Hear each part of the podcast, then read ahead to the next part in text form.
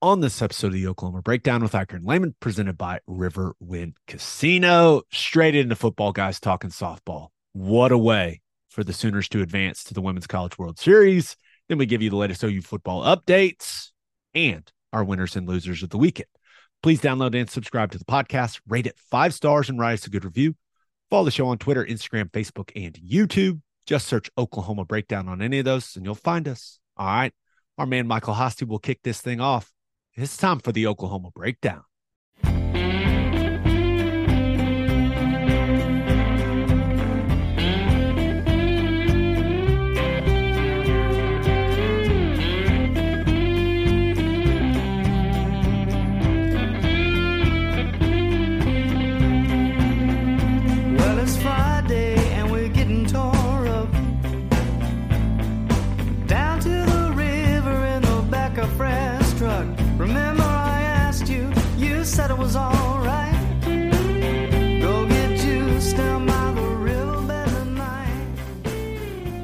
It's a beautiful Sunday, May 28th, and you're listening to the Oklahoma Breakdown with Ikard and Lehman, presented by River Wind Casino.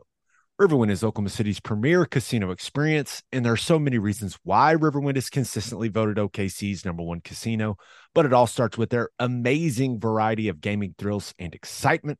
Riverwind's beautiful award winning environment plays host to more than 2,800 of the latest electronic games with a huge selection of table games, including blackjack, blackjack match, roulette, and Teddy's favorite, craps.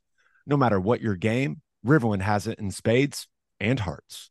And to learn more about their gaming promotions and entertainment options in the month of May, and now, gosh, it's about to be June, all you got to do is visit riverwind.com. Riverwind Casino, simply the best. Now we're recording this on Sunday morning, and Ted Lehman is back from the dead. How are we feeling, big guy? I'm back, baby. I'm uh I'm feeling pretty good, solid. I still may have a uh a cough outbreak or two during the show, but everything else is good. And uh the rest of the family's just struggling through it now. So Ooh, I've passed the misery on, unfortunately. They're not I- happy about it, which I, I- get. yeah, I I wouldn't be overly pleased either. That's fair. That's fair to be upset, but we are uh we're glad to have you back. I am I'm very glad to have you back because talking to yourself on a podcast is that it's not for me. It's not for me. It was it was odd. So good good to have my man back. Now happy Memorial Day to everyone out there and thank you to all the men and women uh, that made the ultimate sacrifice for this country. Uh, thank you to the families. We get this extra day, man, and it's great, but it's always important to remember why. Yep, got to slow down a little bit. It's a party weekend. Everyone's having fun out there and enjoying the nice weather, but just take a quick second to remember what we're all uh, celebrating. Yes. Now, now we can talk about Kinzie Hansen being incredible. That Oh. dude. I I'm at Grand Lake.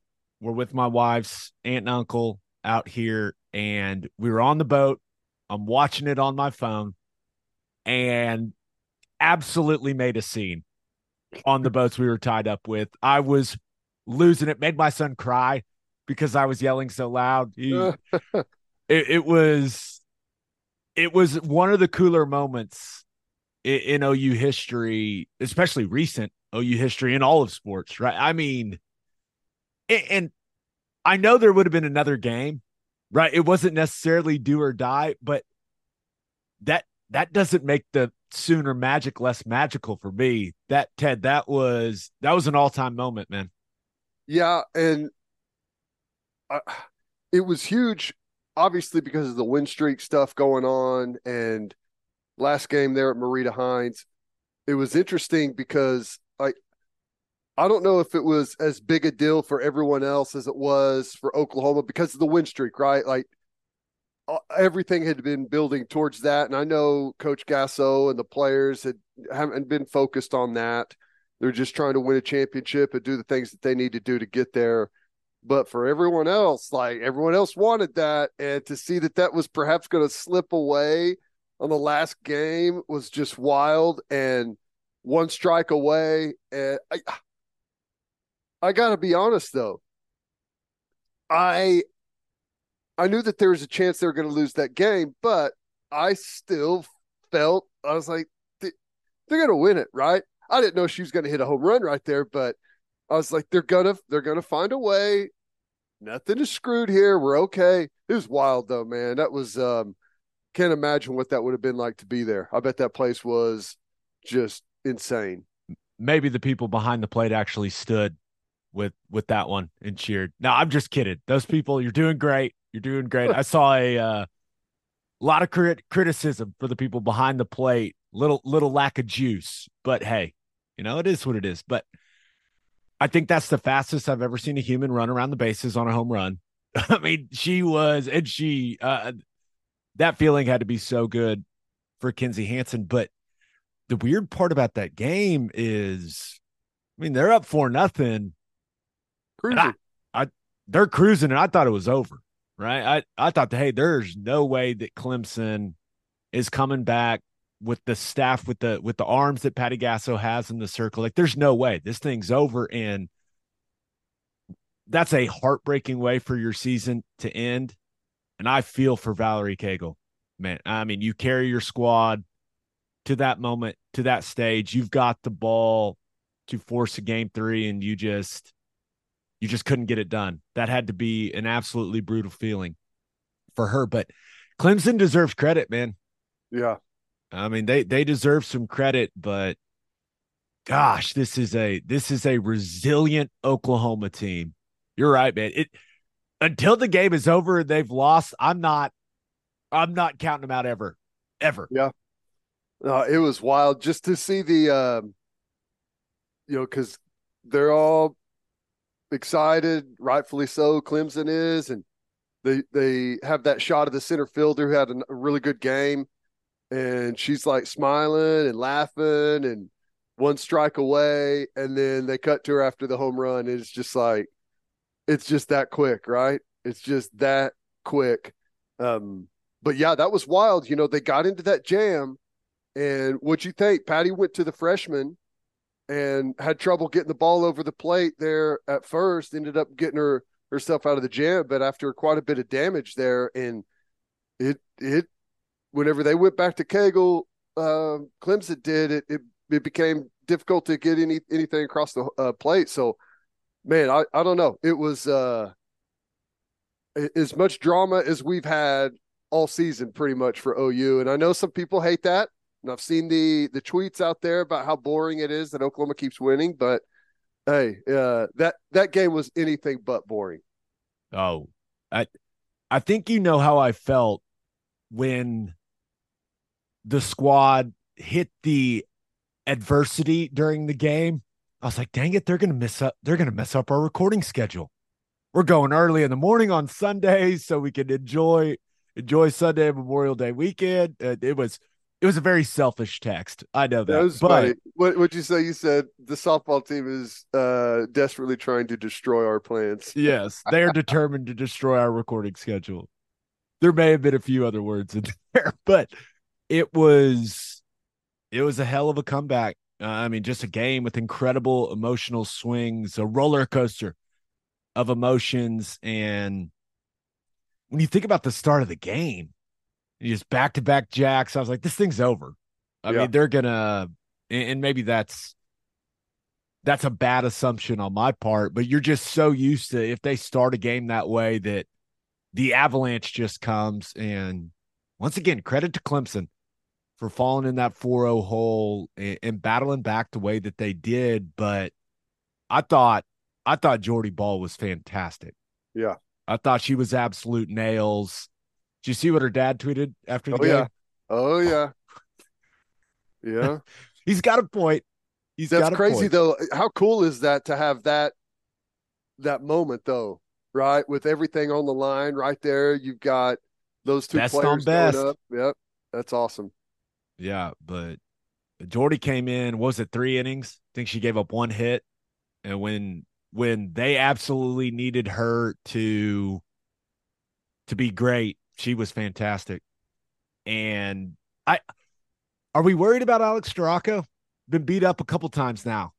Her last couple outings, uh, we we concerned about that heading in the Women's College World Series? Now, our guy Chris Plank will join us on Wednesday for the full uh, Women's College World Series breakdown. But any any concern about Storako?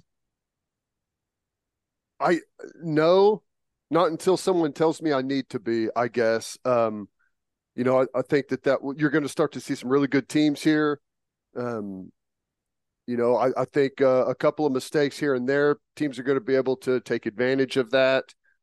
Uh, I I really don't have that much of a of a of a worry, but I guess I could be proven wrong on that. You know, I, you're asking really the wrong guy. I feel like we know what's got her here. We know the stuff that she's got. I think there's going to be some teams that um, her best stuff is is better for than others. I don't know necessarily how that matchup was with Clemson, but um, I still feel pretty good about it because at the end of the day, you know, a lot of teams are going to ride their starting pitcher, and like, we still have the ability to do that if we need to. I think you know Jordy Bahl's obviously going to be the ace whenever we have to go there, but um, as of right now, no, I I don't have any issues. Um, just gave up a couple plays there. We had a couple of mistakes out in the field.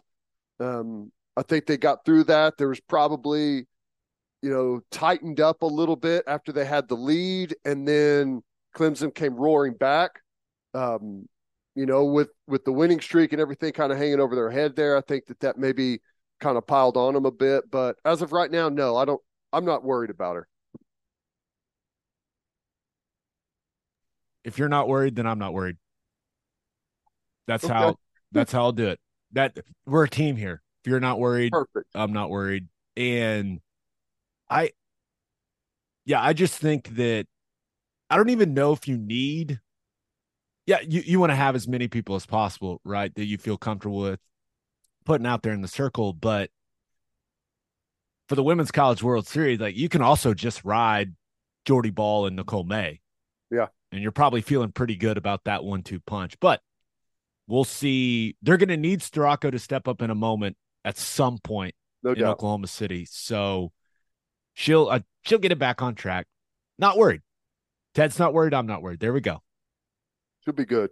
She'll be good. Do do we even need to talk about game one? I mean, game two. game?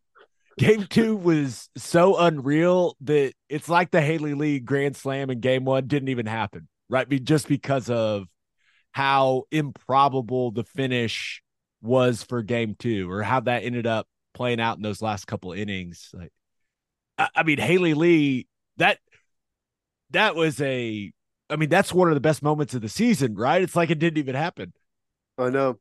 Uh, yeah, it's wild. There's um there was a lot of drama packed into to a couple of games there and uh, you know what's crazy about the whole thing? Not to get to steer off off topic a little bit, but I was shocked to find out that this is what Clemson's just their fourth year having a softball program. Yeah. That's crazy, right? yeah, I I read an article that Venables was one of the people, like one of the earliest supporters. Like he got to Clemson and said, "Why don't y'all have doing?" softball? Yeah, what's what's happening here? Yeah, softball's awesome. You guys should do that."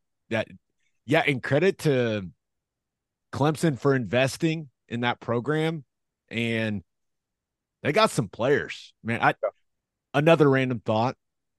I would love to see if you could combine like a CrossFit games with like a decathlon, Cagle versus Bahl. I'd watch that. If you televised it, I'd watch it. Just all of the different uh events going at one another. That's Fe- awesome. Feats of athleticism and strength. Those two, I mean, those two are, uh, th- those are two athletes right Yeah. there. So I, I would watch some type of competition between those two. Yeah, Jordy Bahl, man, she is um she's fun to watch now. She is a I I don't know, it's it's a little bit different to just see such an explosive athlete at I don't know, I, guess you feel like sometimes pitcher is not necessarily finesse, but I, I don't know, she's just she's so explosive. It's just a it's a kind of a, a unique you don't see that from a lot of the other pitchers. A lot of the other pitchers are taller and longer and, you know, have like a smooth feel to them. She is like a grip it and rip it pitcher. It's fun to watch, man. Yeah, no, I'm I'm with you. I one last thing. And everyone loves football guys talking softball. I just i that that's why we're starting with softball. But I hope OU fans realize what what is happening with this program is not normal. It, I mean, it's just not normal, and I hope fans, including us, don't take this ride for granted. Like, enjoy this while it's happening the way that it is, because it's not going to last forever. As Right. much as as much as we want it to, and we think it's going to, like, at some point, it's not going to be this dominant, right? Now, maybe it lasts forever. Maybe Patty lives till she's 120 and I'm wrong. But this is an amazing run for this program. So I, I, hope people are just really soaking it in, you know? No, I, I agree. It's, and I know our fan base absolutely loves it. You could see the um, home run alley or the park outside there is packed full of people, and you know it's it's the buzz of the town around here has been for for quite some time. That when softball's on, everyone stops what they're doing and, and watches. I can't imagine like I, I don't know what nationally the the ratings are, and I think they do pretty good, but locally everybody is dialed into what's happening with softball. So um, they get tons of support, rightfully so. But yeah, it's special. You never know how long it's gonna how long it's gonna roll, man. Um, right now they absolutely have it going on. They're they recruit as good as anyone. They they kill it in the transfer portal. They've got a ton of great things going around the program. Obviously the the new stadium that's coming along great. Uh, moving to the SEC, which is going to be really exciting. But yeah, um, enjoy it while it lasts. You never know, man. You just you never know how long it's going to go. Yeah. All right, let's get to call your shot. We asked y'all, what was your reaction to OU's game two win? And yeah, there it it's it doesn't feel like going to the Women's College World Series is that big of a deal anymore, which is once again, don't take that for granted. It's a very, very big deal. But uh, we asked y'all what what was your reaction to OU's game two win against Clemson? This first one comes from Wesley Dean, who says that Sydney Sanders made one of the greatest hustle plays of all time by going into the dugout and coming out with the third out. Uh, So much happened, we even forgot to mention that. That was an Incredible. awesome play. Yeah, that was incredible. Yeah, that was um a lot gets lost in the action there and that was one of those things where I had to like, wait a second, what did I just watch there? It all happened so fast. She caught that ball, fell into the floor of the dugout, and then got up and got was out of there with it in her glove in the blink of an eye. That was incredible. And left like two or three girls in Clemson laying all over the floor in there. That was pretty cool. A tremendous play that shouldn't shouldn't have to be as difficult as it was. Hey, Clemson gals, move. You got to get out of the way. Yeah, get out of the way. That or got to knock her down Yeah. and not let her make the play. Either get out of the way or do a better job at not getting out of the way. Yeah, that you can't. They went with the in between. You you got to pick one or the other. Hey, move or make it very difficult for her to make the play. That was I don't. Is there a rule? I know the obstruction rule in softball is a big deal, right? It's a big talking point. A lot of people complain about it. Would that have been some type of obstruction call if they just tackle her as she comes into the dugout? Well, I think if they were outside of the dugout, yes. And I I don't know, but I'm just kind of going off of the broadcast. I one of the things that they were questioning, I guess, during the review, which obviously it, it wasn't an issue, but they brought it up was was she inside the dugout when she made the catch, which she wasn't. Her feet were outside. So I'm guessing like you have to make the catch on the in the field of play. So like had they gotten her way out there, yeah, I'm sure that would have been some type of obstruction. But you know, once she goes in inside the dugout, it doesn't matter anyway. She has to make the catch from the field of play. At least that's the way I gathered it. Well, if that's the rule, then they should have karate chopped her hand and not let her catch the ball. And then you know, you, I guess you just uh you live with the ruling from there, right? Yeah, you live with it. Put it on the ump. Make You're trying to beat number one. You're trying to beat the top dog. You got to do what you got to do. Now, okay, this other one comes from Johnny Boy 316 on Twitter who says he was in Home Run Village, was a dramatic and exciting was as dramatic and exciting of a moment as I've ever experienced at any OU sporting event I've ever personally attended when Kinzie Hansen hit that home run. That Yeah. says a lot. The most dramatic and exciting experience our man Johnny Boy 316 has had at any OU sporting event he's been to. Yeah, I mean, it was that cool. Dude, it was that cool. yeah, and again, I think it, it was. I- I think it, it means a lot to Sooner fans who love their softball to have that longest winning streak ever, right? And obviously, the the season's not over. Had they lost, they'd be playing another one today. Uh, still trying to win to go to the the World Series. But with that like hanging in the in the balance, right? To to go through all of that, have the opportunity to to have that long win streak, and just the frustration, the disappointment. Um, everyone just heads down a little bit, and have that moment lift everyone back up like that, and and know that I at that point it tied the game up, but I think everyone knew at that point the game was over, right? So it essentially was a game winner. Just awesome. Yeah. Right. When you think of the scenario, win streak on the line, last game at that stadium, for it to play out that way. I, I know we hear the phrase like storybook, st- uh, but yeah, that's like out of a movie, man. I mean, Yeah. it was, it was really really cool and been kind of an up and down year for Kinzie Hansen, some injury issues, right? And for her to have that moment, that was that was awesome. All right, birthday shout outs. Happy seventh birthday to Taylor Faulkner. Happy ninth birthday to Carson Thatcher. Happy 20th birthday to Luke Ward. Happy birthday to Jesse Benitez. And oh boy, you seeing this name? Yeah. Okay, here we go. Happy birthday to Tallulah Gray. Bargles, Barhols, Barhols, B A R G H O L S. Bargles. I thought you I thought you nailed it. Yeah, Bargles. It. That could be just I. I tried my best. I tried my best. That's all. it, that's all you can ask for. Nailed it. All right, let's uh let's get to the OU football stuff. But first, Love's Travel Stops is now offering a nationwide 10 cent per gallon discount on gas and auto diesel. Just download the Loves Connect app and scan your barcode at the prompt on screen and watch that price drop 10 cents per gallon.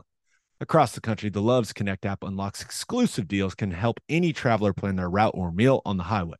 So before you hit the road, be sure to download the Loves Connect app to save 10, 10 cents per gallon and experience the country's best highway hospitality at Love's Travel Stops. Love's also has you covered if you forget your phone charger or headphones with an expanded mobile to go zone. And of course, don't forget to grab yourself some of that delicious Java Amore.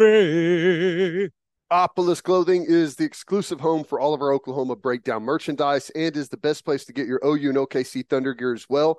If you want to live your life in buttery soft comfort, go to opolisclothing.com. That's O P O L I S clothing.com. Use promo code TED, T E D, for 10% off your entire order. It's opolisclothing.com. Use promo code TED for 10% off. Buttery soft and 10% off. And hey, you hungry out there? Well, then head to the garage for hand smashed patties, butter toasted buns, and ice cold beer. The food is fantastic and it is the perfect spot to watch any big game. Visit eatatthegarage.com to find a location near you and order online from the garage in your neighborhood. All right, OU football updates. Ted wanted to give you the opportunity. Uh, I had a rather lengthy monologue uh, my thoughts on how the the fallout from the Xadavien Sims situation, his commitment, uh, some of the message board posts that became a big deal on social media, other recruits talking about it, you know, putting it out there, commenting on it. I shared my thoughts. Wanted to give you the opportunity if you had anything to say about that entire situation because I just I don't like when our fan base, I don't like when our fans, including us, right? We're we played there, but we're fans, even though we covered the team and all that stuff. But I just don't like it when when people are going at us like that, man. I don't like it one bit. Right. Well, let me ask you this: what was your what was your like general take on the on the situation? I the the Cliffs notes would be the thoughts of a couple of people clearly don't represent the majority of the fan base, but also what getting criticized that's part of being a college football player. Mm-hmm. And the sooner that you realize that what people say on social media, whether that's a message board or Twitter, whatever, right? It's not real life. Yeah. It's just not real life. Well, so I I don't know, man. It was it was just it became such a big deal that it was frustrating, you know? That's the thing to me is it I don't think anyone in college football, like as far as like the the fans of college football that follow the soap opera, I think anyone is surprised to see that a fan base had some some folks on a message board that were upset that a recruit that they thought they were getting went somewhere else, right? And had some ridiculous things to say. That happens everywhere. It's not just Oklahoma. It happens everywhere. So no one was surprised about that. What was interesting is the way that that one caught caught fire in a bad way and everyone kind of jumped on a bunch of other recruits that Oklahoma's in on like jumped in and you know were shaking their head or whatever I, I had never seen were. that really before right. and maybe maybe it's happened multiple times and I just didn't see it and I saw this one because it's OU right I had never seen that many recruits comment on something like that. That's what made it really frustrating, right? Right. Is it's like, oh my gosh, because you're basically I, don't think that there's any real recruit that what a screenshot of what four people said on a message board is going to change their opinion on whether where they're going to go to to play football. Um, but it like it, you feel like it opens the door, right? And if they, you know, it's almost like they're using that for a reason to to say that they don't want to be there. I don't know. It's probably all, um, you know, just trying to build on the moment for uh for likes and retweets and to get the fan base to beg you to come back. Like I, I don't know how all that stuff works, but you know, at the end of the day, I I realize that you're going to have fans say bad stuff. I wish they wouldn't, but it's what makes the the sport what it is. There's there's there's people that have maybe too much invested in in recruiting and in the outcome of their team and and all of those things, but I I'm I'm basically with you.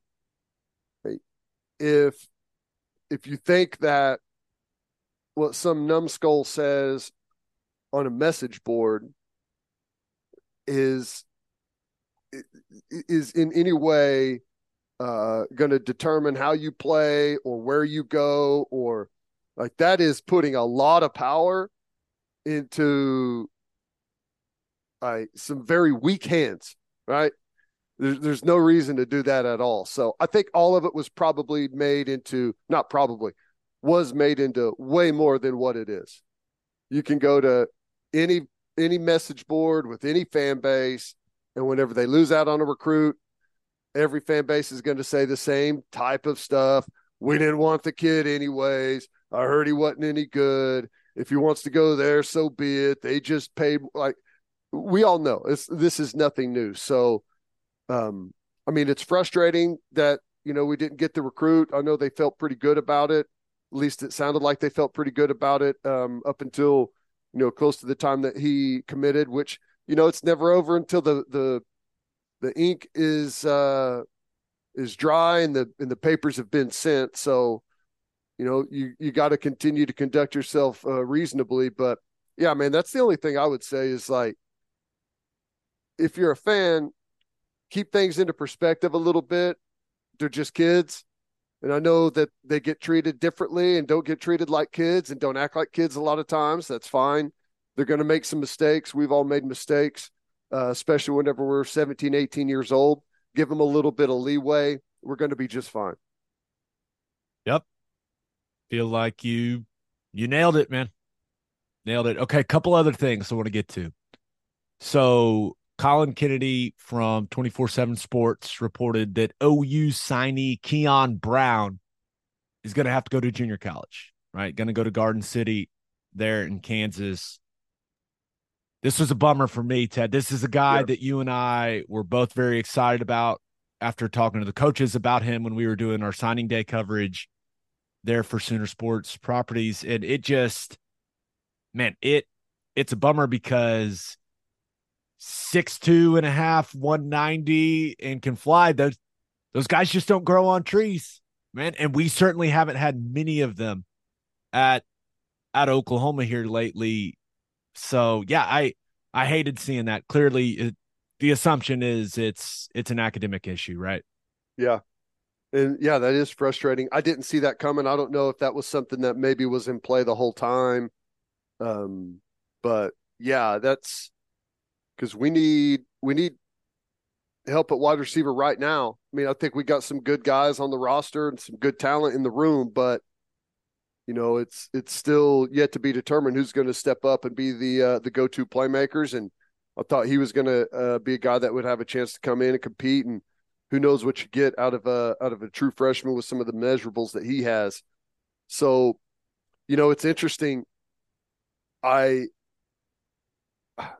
you just feel like whenever you lose a guy to junior college, it like how often do you ever do does it all work out and they come back? You know, it's, it's just Right. it's almost like you've lost this one, you know? Yeah. Now, because if he goes to Garden City and has a massive year, then maybe some teams that because he, he wasn't the highest, you know, the highest recruit, right? But Yeah.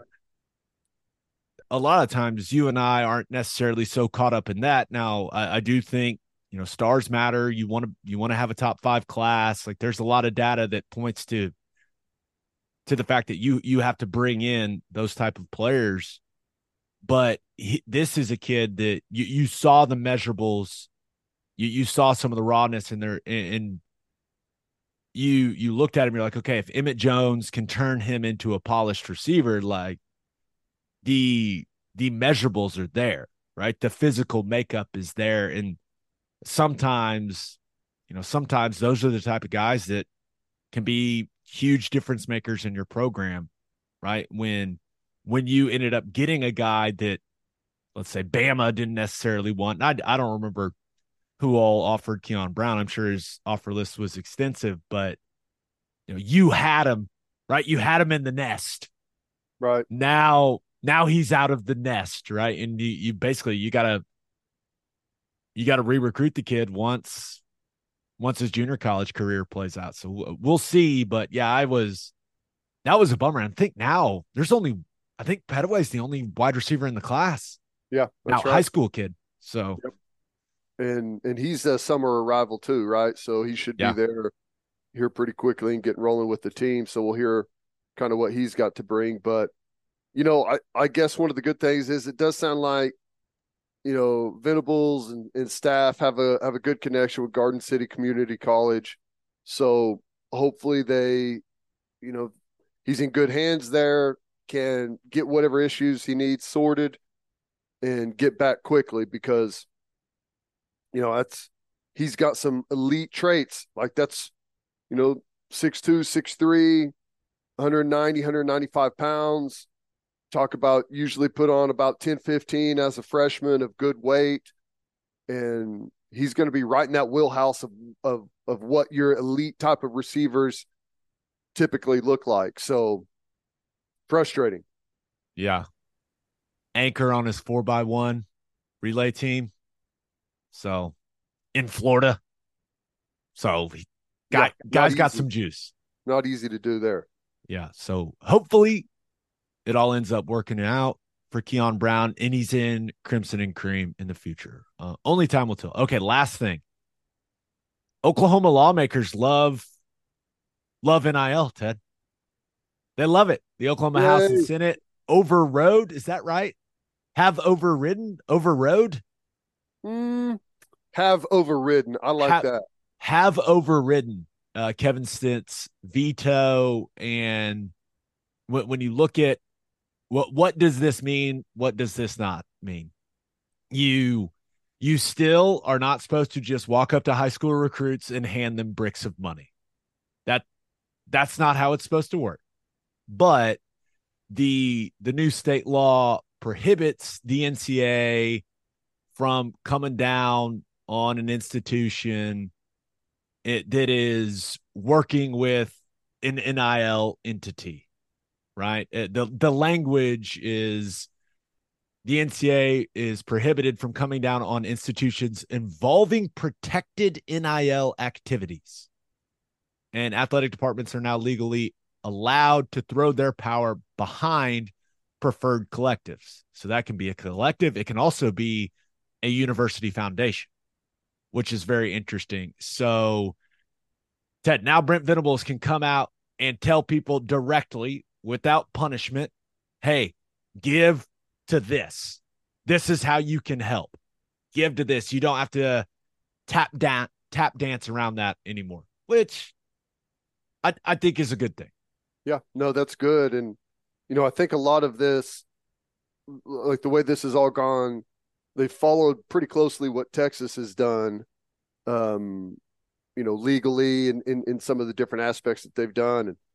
And um, yeah, I, I think the biggest thing is that donors now, fans now, will be able to give to, um, you know, NIL depending how it's all set up and and when they announce all that and everything. But think it's going to be able to be a charitable contribution, which is big time. Uh, that that changes the game for a lot of the big donors that we really need in the game to uh, to be able to compete with some of the bigger collectives across the country. And the fact that it looks like they're going to be able to do that now is, is awesome. And I believe that because of the way that the bill is written, it becomes active immediately, right? So, yeah, even though it hasn't all passed and, and gone through the whatever the full range of of of uh, action that it needs to in the legislator that legis it is enacted now to where they can start you know following those new guidelines immediately. So i i was curious as to what it meant for donors right? So i asked what type of benefits the university was able to provide for donors that give to the collective or the OU Foundation or wherever the university is going to want all of this to run through. And basically, the answer I got back was they get a tax credit, but and here this is the quote: tax credit, but yet yet but not yet other tangible items, i.e., ticket related benefits they said we are looking into creating unique experiences as part of a benefit that's allowable. That got my wheels turning a little bit and i know i've talked to some other people that have have had a similar idea but really the way that i think this will all end up working in a perfect world is it's the university it's the university's foundation working directly with the donors. The donors give to it right? The coaching staff is involved in how all that money is going to be allocated and dispersed, right? You basically you basically develop a salary cap, right? And I I know it sounds weird, but this is just the college football we're living in now. And you this is how I would do it. You have 8 to 10 people that basically become like owners of an NFL team. It's like, hey, if you give X amount, you can come to all these practices. Hell, you can sit in on meetings if you want to. You can come to the big recruiting events, meet all these guys. you get X, Y, and Z for OU Texas, like that, you become almost a stakeholder for an annual contribution of X amount for X amount of years. And basically, you sell it as like, hey, you, if you do this, you are in this very exclusive club and you become one of the stakeholders of OU football or what I'm sure they could come up with a better better word than that but I I think that would be a good way to approach it. Now, you still you want to get all the donations you can get, right? From everyone. From anyone that's willing to give. You you definitely want to do that, but I think you could create a an experience package for some big time donors that would that would be very interesting for them because people love exclusive clubs. Ted, they love them. Yeah, I mean, it's how many times do we get asked kind of the same thing? Like, what's it like to come out of the tunnel at OU Texas? Well, you know, lead the team out. You you make the right donation, you lead the team out of the tunnel. At Maybe not the whole team, but maybe, maybe lead the team out. Maybe lead the specialists out that are going out first, you right. know, for to to kick. You know, Something lead them like out that. for walkthrough. You know, I but just whatever those type of uh those those cool moments may be yeah I, I think that's awesome and yeah we'll see where it goes i think this this hopefully is um it's been tough on oklahoma. You know we've it's it's it's actually it's uh it's we know too much. We know too much. It, it's it's a good thing but it's also a point of frustration that a lot of times it feels like Oklahoma is really slow to act. I, Joe C is just, he's very good at playing the long game and doing things the right way instead of rushing in, putting all your eggs in one basket before you have the proper uh, legislation there, before you know really what the future is going to hold. Like we want everything now, we want it immediately. Um, you know, Joe C is he's he's very good at being patient and kind of letting things play out. And I feel like because of that, they've got themselves into a really good spot here, and hopefully, you know, should be able to build this into one of the better collectives um, in the country. So uh, I'm excited about it. I think it's going to be great, and you know, with with the way that Coach Venables has a vision for it, for the money to be spent and implemented, I the, the way he thinks about it is, I think, unique to kind of the rest of college football. And if if they're able to um, to get it done the way that that he has envisioned it, then I think it's going to be really well done. Yeah, it it, it seems like this allows the university to have a larger role in this entire process. And, you know, there's a debate to be had about, you know, whether the university know, using a licensing deal and taking their piece, like, is that fair to the players? And that, I think there's a balance there, right? Where the players can be benefiting from the logo, from all that stuff, and some of these marketing uh, type things. So we'll we'll see how that ends up working out. But I would assume the leadership at OU, they're going to want this all running through one thing that they've got a lot of control over. So I, I don't know if that's going to be the OU Foundation. I don't know what happens with Crimson and Cream, that collective. I don't, I don't know how that's all going to work, but I I would assume that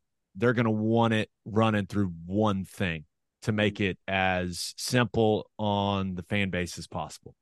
Yeah, I, I think that that's been a problem not just at OU but at a bunch of different places. Is um, maybe indecision or fans not not knowing Confusion. where to go with their money. Yeah, like where hey, who do I give my money to? Where's it going? Who's controlling this? Like that's yeah, that's been an issue for sure all all across the country. And whenever you know that the university is in on it and I they're doing it for a reason. They're they're not a uh, out of stater trying to swoop in and make a quick buck off of off of a, a fan base that's trying to put a collective together. Right, they're they're doing it the right way. Yeah, I would. I if if it's not against any rules, I would anticipate everything going through the OU Foundation. But we'll we'll see how this ends up developing. That there's there's definitely a plan. So we'll see what it ends up looking like. One other thing about the law, I just I just want everyone to know. The the law also allows for basically anyone to represent these athletes here in the state of Oklahoma as an agent. Before the representation it was supposed to be you know, limited to attorneys or agents that were certified, stuff like that. Now it seems like anybody can be their agent. All of us. Let's make sure these kids don't get taken advantage of. Right. And I think this is in place for, you know, a parent or an aunt or uncle or someone to be able to handle this or a cousin, whatever. Right. To make it easier for the school to communicate with the players about all the NIL stuff. And I get that. But let's just all work together and make sure these kids are getting taken care of the way they should be getting taken care of. That's now those young men, they gotta they gotta make smart choices, right? You can't can't hold their hand through everything, right? They're adults. I know we refer to them as kids a lot, but they're adults. But I think as a fan base, we should we should do our best to make sure it's the best way to put it. Everything, everything passes the sniff test with this right. stuff when it comes to these guys' representation. Let's let's look out for them collectively as a community, shall we? Yeah, yeah, for sure. And um yeah, because there could be a lot of people acting as representatives of, of players that are not actually representatives of players, perhaps. Like, I don't know. That does seem like a uh, uh, a, a, a scary way to go about things, perhaps. But yeah, let's let's all remember what it is exactly. We're we're trying to um, we're trying to look out for the best interest of the players, trying to get them in a good position. I we want this for these guys. We want this for our football program. Let's um, be a part of it on the positive side, not the negative. Yeah. Any anything else with that with that law getting passed that you think significant, but really it's just how the collective or foundation, whatever, how that that whole thing is going to operate, and then the little agent piece. Other than that, it just seems like the university's a bit of a sigh of relief, right? Well, yeah, and you know, I know that some people think that now that the university is going to be able to be involved in it, that this means maybe there'll be less there for the players. 100% totally not true. Um, the university, uh, you got to imagine the alternative, right? Where you've got people out there that, yeah, there's going to be collectives that are put together and done the right way and people want to provide the most for these players but uh, uh a lot of times it's going to be how can how can i make money off this myself you know so the fact that the universities are going to be involved i i think is the best way to make sure that it's run reasonably that these deals whatever the nil opportunity is is done properly is vetted right i i just when the university is behind it because they know ultimately, right, we go as the football program goes. Like we need this thing to work. Right, the University of Oklahoma is not going to screw around on an NIL deal to make a couple of quick bucks and and put in question the uh, the football program or or athletes uh, because of that. So, you know, I put that myth to bed. Like this is by far the best way to do it. Yeah, the the university they're they're going to want their piece, right? They're going to want their piece when it comes to some of the things that involve licensing, you know, the logo, guys in jerseys, like that type of stuff, but I do think and there's probably a debate to be had about it, but I do think them being involved and being able to contact donors and sponsors that have been loyal to the university year after year after year, them being able to go into that Rolodex and try to connect players with those people and and create some NIL opportunities for the players. I I think that makes the university getting their piece worth it for those guys. Well, and and this is what those donors want. Right? Yes. They those donors want to do it through the university where there's trust, where, you know, they've they've donated a lot of money, they understand like the give and take, like how this whole thing plays out. So, yeah, this this is this is absolutely the way to do it for sure. All right, let's finish up with our winners and losers of the weekend. But first, Bishop McGuinness Catholic High School represents a tradition of educational excellence in Oklahoma City. Grounded in a faith based education, students prepare to meet their potential with an individualized academic path that strives for success. Bishop McGuinness offers a college prep curriculum that includes 22 AP courses, participation in OSSAA athletics, where they've won over 100 state championships, and numerous clubs and organizations for students to join and grow. If you want to provide the best possible educational and spiritual development for your children, contact Bishop McGuinness Catholic High School or visit bmchs.org. Financial aid is available. And attention, business owners, you need Insurica in your life. Insurica is one of the country's largest insurance brokers with 30 offices throughout Oklahoma, Texas, and the Southwest. Insurica compares and contrasts coverage offerings and pricing in order to design a cost effective, comprehensive program to meet your business's specific needs. Purchasing insurance is only one way to protect your business. Insurica's goal is to help you avoid a loss in the first place. If your business partners with Insurica, you'll save huge amounts of money and take back control of your total cost of risk. I'm an Insurica client and you should be too. If your business wants to be best in class, connect with Insurica at insurica.com. That's I N S U R I C A.com. As always, Ted, kick us off. Who do you have as your winner of the weekend? Ooh, boy, had to go with Luton Town. Now, uh, not a huge soccer fan, but I saw this story and fascinating. Um, I guess they've been involved in this thing since the beginning, well, all the way back to 92 and have never made the Premier League.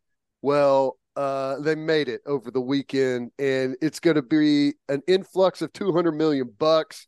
And this is like exactly what you would imagine the small town, uh, the the stadium that's like in the middle of a neighborhood, and they get it done in penalty kicks, lose their captain uh, right whenever the game starts, and he's watching in the in a hospital bed. It's like right out of a, a movie or a TV show. Uh, but that was really cool to see them be able to get that done. Uh, the relegation and promotion thing is just fascinating, isn't it? It's it, it's fascinating. I know there are a lot of people out there. Oh, we need it in American sports. I I don't think we're ever going to get it right, especially in the major four. It's just just not going to have happen. anything that's even set up Yeah, close. I guess The- like minor league baseball, but that oh, that would never work. yeah. The reason it works over there is because it's the way it's always been. Mhm. So I I was reading about this. I don't even know what, what's the college football equivalent because nine years ago, Luton Town was in the fifth tier of English football. So I, I don't even is it like a three. is it like a D three team playing their way into the SEC? Like how fifth tier. I I don't know how how much the difference in the separations of tiers is, but I mean, you got you got D one, you got D two, D three, NAIA. I it would be pretty far down there, but like like an Power Five NAIA team playing themselves into the SEC conference in college football? basically, yeah.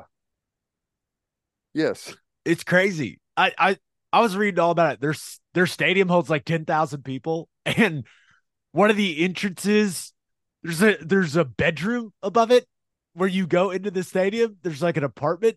It, it was. I saw a tweet from Darren Rovell who said 20 years ago that team was purchased, and I'm I'm choosing to believe R- Rovell's the numbers guy, right? Mm-hmm. I'm choosing to believe that this is true, but they were purchased for seven dollars. Crazy. Must have had a bunch of debt piled up or something. I don't know, but yeah, it's so cool. Like to see the like the stadium to me is awesome. And I know it said that they're going to make a bunch of renovations and and everything, but I I think the I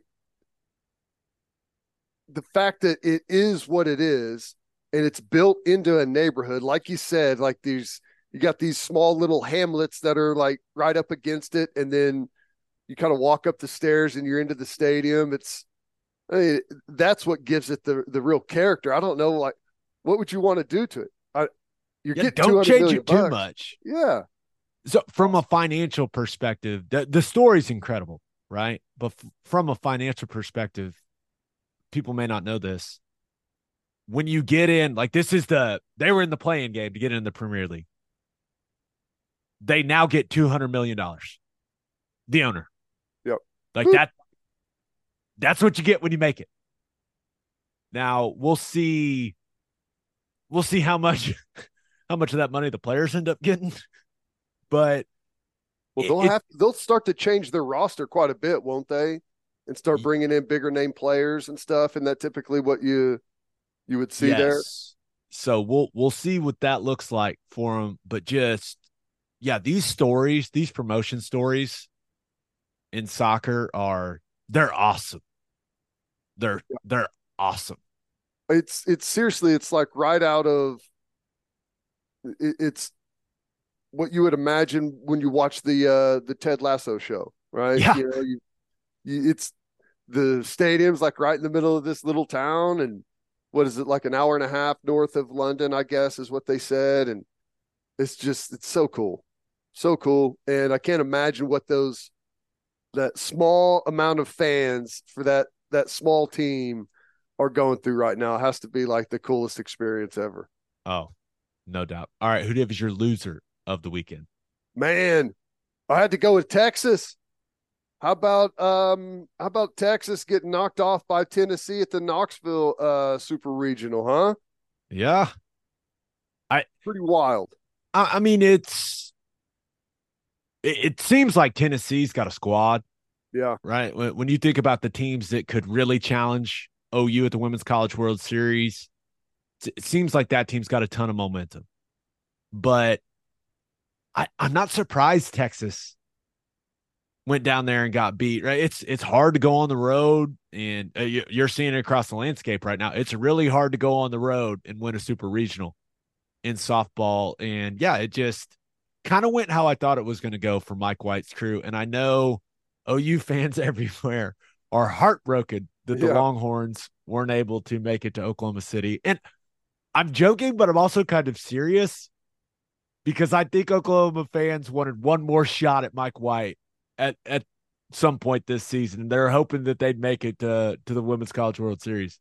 At least to have another rooting interest, uh someone to boo and and everything throughout the tournament. Yeah. Uh but they got pasted by Tennessee. Yeah. Uh 9-0. Did you see the in the park grand slam? Yeah. That. I, I don't know how many of those there have been, but it seems like that would that would be a short list. Yeah. Yeah, that was uh that was pretty wild. Texas is um they're done. And I know people were excited about that, but uh, it, it's almost like you, you almost wanted them to make it so you could could root against them, but they're gone.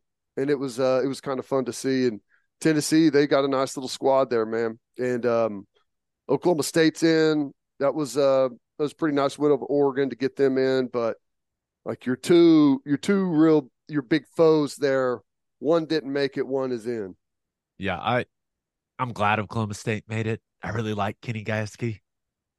So I I I think that's good for the state, right? And who knows? Maybe we'll get a little bedlam action there in Oklahoma City. It should it would not surprise me. It No. seems like Oklahoma State's found it over these last couple weekends. Right? Yeah, they- After limping into the tournament. Yeah, it was ugly there for a little bit, but um, they looked pretty good against Oregon. Yeah. All right, let's get to my winner and loser. But first, John Vance Auto Group has been serving Oklahomans for 40 years, family owned and operated. Got nine full service dealerships in Woodward, Miami, and Guthrie. No matter what your vehicle needs are, John Vance Auto Group has you covered. They carry domestic brands such as Ford, Lincoln, Chevy, Buick, GMC, Chrysler, Dodge, Ram, Jeep, and Wagoneer. John Vance Auto Group's goal is to give unequaled service and to exceed customers' expectations in every way, which is why they have their lifetime loyalty program. And here's how it works buy a new or used car from them. All you have to do is get all of the manufacturer recommended maintenance done at the Vance dealership. And if something goes wrong with the components of your engine, transmission, drive, axle, or transfer unit, they'll cover the repair cost. It's a great deal. You can browse their entire inventory or find the John Vance dealership near you at vanceautogroup.com. and First Fidelity Bank is a full service financial institution based in Oklahoma, tailored solutions for all your personal and business needs. Checking accounts, saving accounts, home loans, and much more. They do it all. Whether it's online banking from your computer or mobile banking from your phone, everything is stress free with FFB. Making mobile deposits, paying bills online, and moving money to different accounts could not be easier. Come on, people, make your life easier and go bank with First Fidelity Bank. Visit ffb.com for more information. All right, for my winner of the weekend, thought about going with the Denver Nuggets. They're just sitting and chilling, man. Just waiting and seeing Been a while, comes out of the? East. just resting, recharging the batteries. That's got to be now. Maybe there is a rest versus rut, rust debate that will develop, but I don't know. Jokic is probably getting bored by this point. Uh, that that that series between Boston and Miami is going seven. And meanwhile, the Nuggets are just hanging out. Got to be a good feeling. Yeah, it seems like they've been done for a long time. And uh yeah, we got game seven going on and I I know there's always maybe a, a rest versus rust discussion, but the rust isn't going to last very long. The rest is going to be very, very beneficial, especially when you got like that's been a physical series for the Celtics and and the Heat. Uh, you know, physically draining. Seven games is tough to be able to sit there, sleep in your own bed, get rested, recovered, take care of whatever bumps and bruises you have. That's a massive advantage. Yeah. But my winner of the weekend, the Boston Celtics. The Miami Heat were 0.1 seconds from going to the NBA Finals to take on the Nuggets. But and, and Jimmy Butler said it. They cut to him, said, "Hey, we need one stop." Well, they didn't get it. no. All you had to do was block Derrick White out, and you're headed to the NBA Finals. But didn't do it well enough. Uh, just a tremendous individual play by him. It, it really he was wasn't. the inbounder, wasn't he? Yeah, it, and Marcus Smart, he had he had had a nice game shooting the ball, Mhm. uh, and it was an in it was in and out. I thought it was going in, but doesn't fall, and Derrick White saves the day, saves the season for the Boston Celtics. Just a tremendous finish to what was a really good game, and man. Celtics, they certainly look like they're going to be the first team to come back from down oh. 3 0. They do. I I don't know. I I I would be not shocked, but I would be surprised if the Heat were able to pull it off on the road. Like having it right there, got the foul call with the three three fouls laid by Butler, you know, and you've got him on the ropes. Like to be not not get out of it in that moment, you feel like that was your opportunity, right? Right. I mean, Butler hits all three of the free, free throws, clutch, clutch, clutch, and just wasn't enough.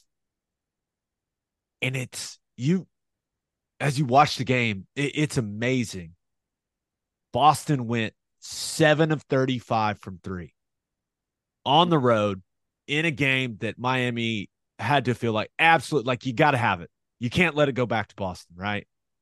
It's the worst three point shooting game of the year for the Celtics.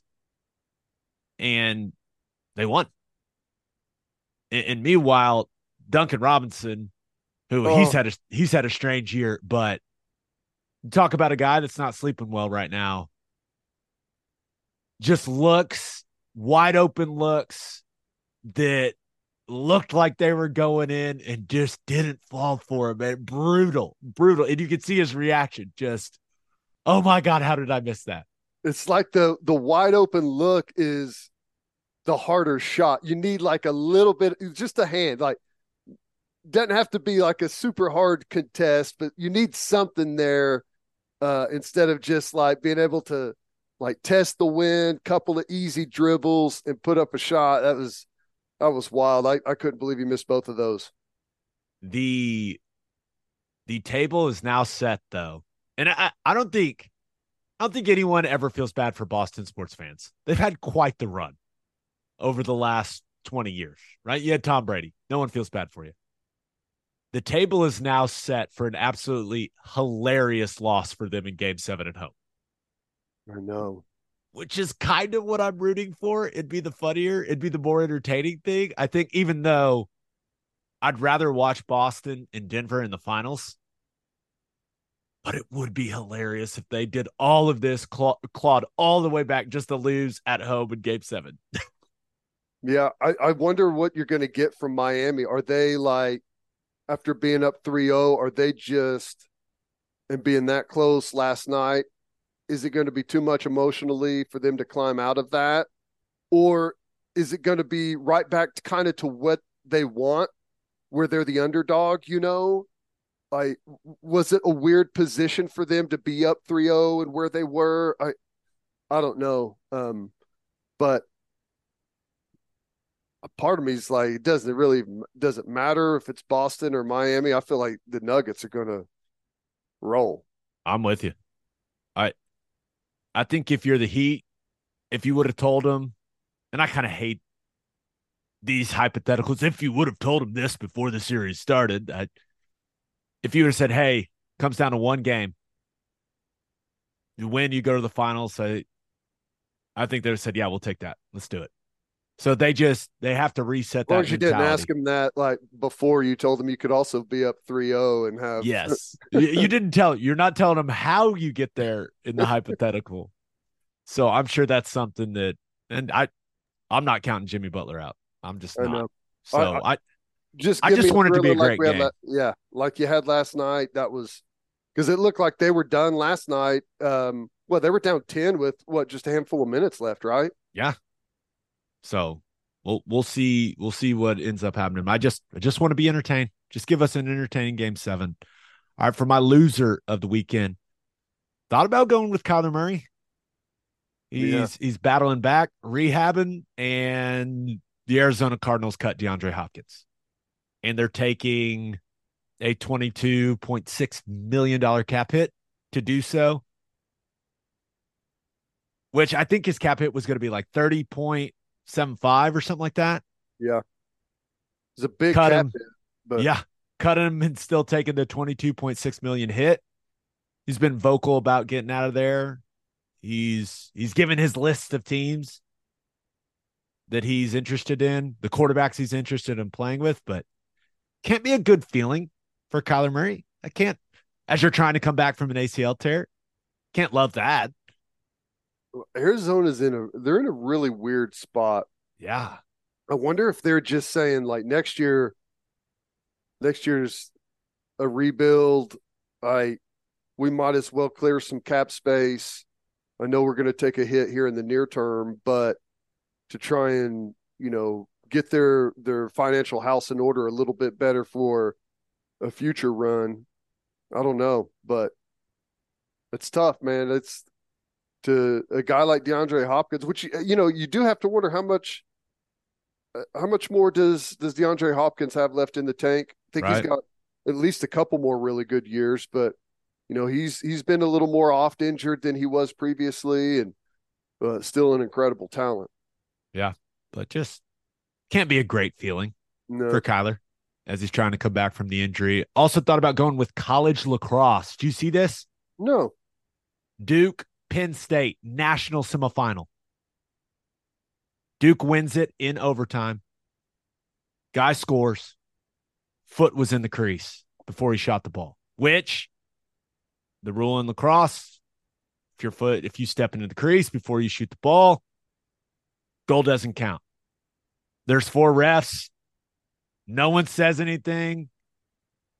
They don't, re- I guess it's not reviewable in college lacrosse, which how you can't review the game winning goal, that is, that makes no sense. Wow. But yeah, Duke ends up going to the national championship game via a overtime goal that shouldn't have counted.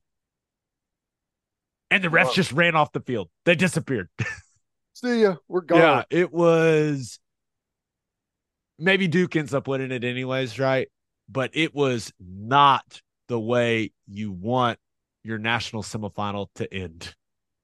That's brutal. It Now, was brutal, dude. The Penn State guys were all pointing at the jumbotron, like, "No, he's in the crease," and the refs were nowhere to be seen. They'd already made their way to the locker room. Now it does remind me of, of something that I saw last night. You may have saw this. Uh, a, a state high school baseball championship game. Drop third strike, Oh, and the catcher picks up the ball, tries to tag him, doesn't tag him. The ump says safe, and he still like goes and like throws his glove in the air and like tackles the pitcher, and they have a big dog pile. Meanwhile, two players on base for the other team circle the bases and win the game. It's Ugh. crazy. I, it, it was wild. brutal. But my loser of the weekend, I'm going with the nine game SEC conference schedule. Now, I, I think, I, I think like a lot of us, I just assumed that this thing was going to happen, right? When it was just a logical next step for the SEC once OU and Texas are in the conference. But Brandon Marcello for 24/7 Sports has reported that there's there's some momentum to keep the schedule at 8 conference games there and at least 5 SEC schools are heading into SEC spring meetings this week opposing the pot you know changing to a 9 game conference schedule. And according to Marcello, Alabama is one of those schools. Is one of the 5. It- I, I feel Ted, I feel like when Kentucky and Arkansas are saying it, it's one thing. Okay. When Big Bad Bama is saying it, it it carries a little more weight. So I can be interesting to see how this thing plays out. I I did not see this coming. I thought it was going to be nine. And it's probably I still think it's going to end up being nine, right? Because money. But yeah, very interesting that Bama could come into these SEC spring meetings and say, "Yeah, we don't want the nine. We let's keep it at eight. Weren't they one of the original to say they wanted nine? Nick. Saban was the main driver of that, but I I did a little more reading on it, and this may be a calculated play by Bama and by Saban because I guess their proposed three annual opponents in the nine game model would be Auburn, LSU, and Tennessee. Yeah. And Yeah. I, I think Saban saw that and said, Hey guys, I mean, come on. Right. Some of these schools are getting three cupcakes and we're getting Auburn, LSU, and Tennessee every year. I mean, come on. So it may it may just be a a bargaining tactic by Bama. But I if Alabama's opposing the nine game schedule, that that means something because the other four are just they're they're not Bama. Right. I don't know. I don't know how this thing works. Um, I, I think the nine games make sense. The like I, I saw the the article about the uh you know the eight game conference schedule is gaining momentum. I it it's not. There's no way that it's gaining momentum. Like you may have Alabama wanting to use it as leverage to renegotiate who their three teams are. Maybe some other schools are are trying to say we got to make it a little more fair, but everyone wants to make more money. Um, I the whole talk over. Well, we've got these non-conference games that we've already scheduled. Oh my god, That's just absurd. That's absurd. Like, no, We can't doesn't- move those. We we haven't seen. it- It's like they forget that 2020 happened, where everyone's schedule became incredibly flexible, and Yeah. it all worked out just fine. Yeah, No, no, no, we can't reschedule these non-con games. We can't do that. That's impossible. Oh, shut up. Yeah. I, I don't know. I still think it's going to be the nine game. Uh, I don't I don't know what's better. I don't care as long as you get to play as long as the schedule makes sense to where you play every school home and away in 4 years. Yeah. Right? Like however you like I don't care as long as there's continuity there and everyone sees each other. None of this BS where Georgia still has not played in College Station in over a decade, right? Like none Right. of that crap. That that all is BS. They need to throw that out. Um, like now, how how you get there, about how many opponents and all that stuff. Like I really don't know. Like and honestly, for Oklahoma, and I know that Oklahoma and Texas probably don't have any say in it at all, but you know, we already lose the the home game every other year with the neutral site OU Texas. Right. The eight game with a with four non-cons probably gives you the ability to have that extra home game that you're missing every year and that could maybe help them but does anyone really care if it's going to be against some crappy non-power 5 school like Yeah. what's the point in it at that point you know Yeah. No, I, I, there is an argument that the eight game conference schedule, if you're just talking about a wins and losses standpoint, that it's the best thing for OU. Yeah. Right. Because we have, we have our one rival in Texas. Right. We, we, we know who it is.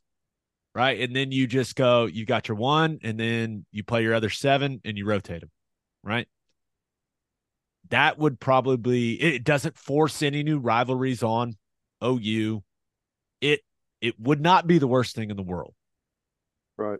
But I I still think it's going to be 9 and it's got everything to do with money.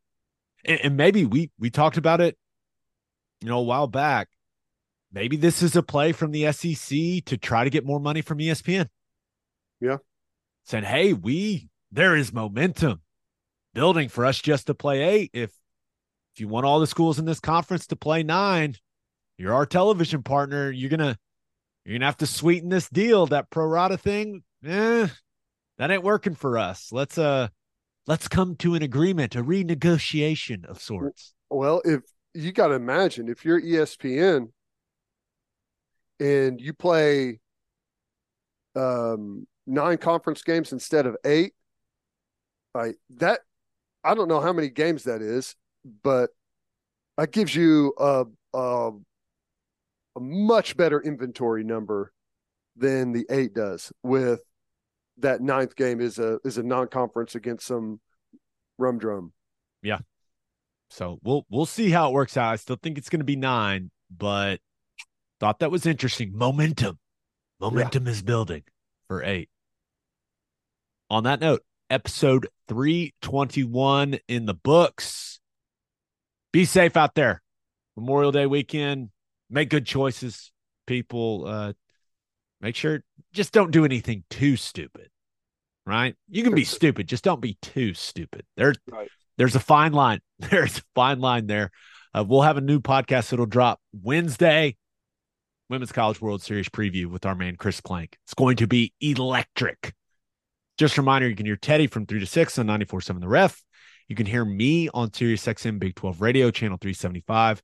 Hope you all have a great rest of your weekend. Have an awesome start to your week. Until next time, we appreciate y'all for listening.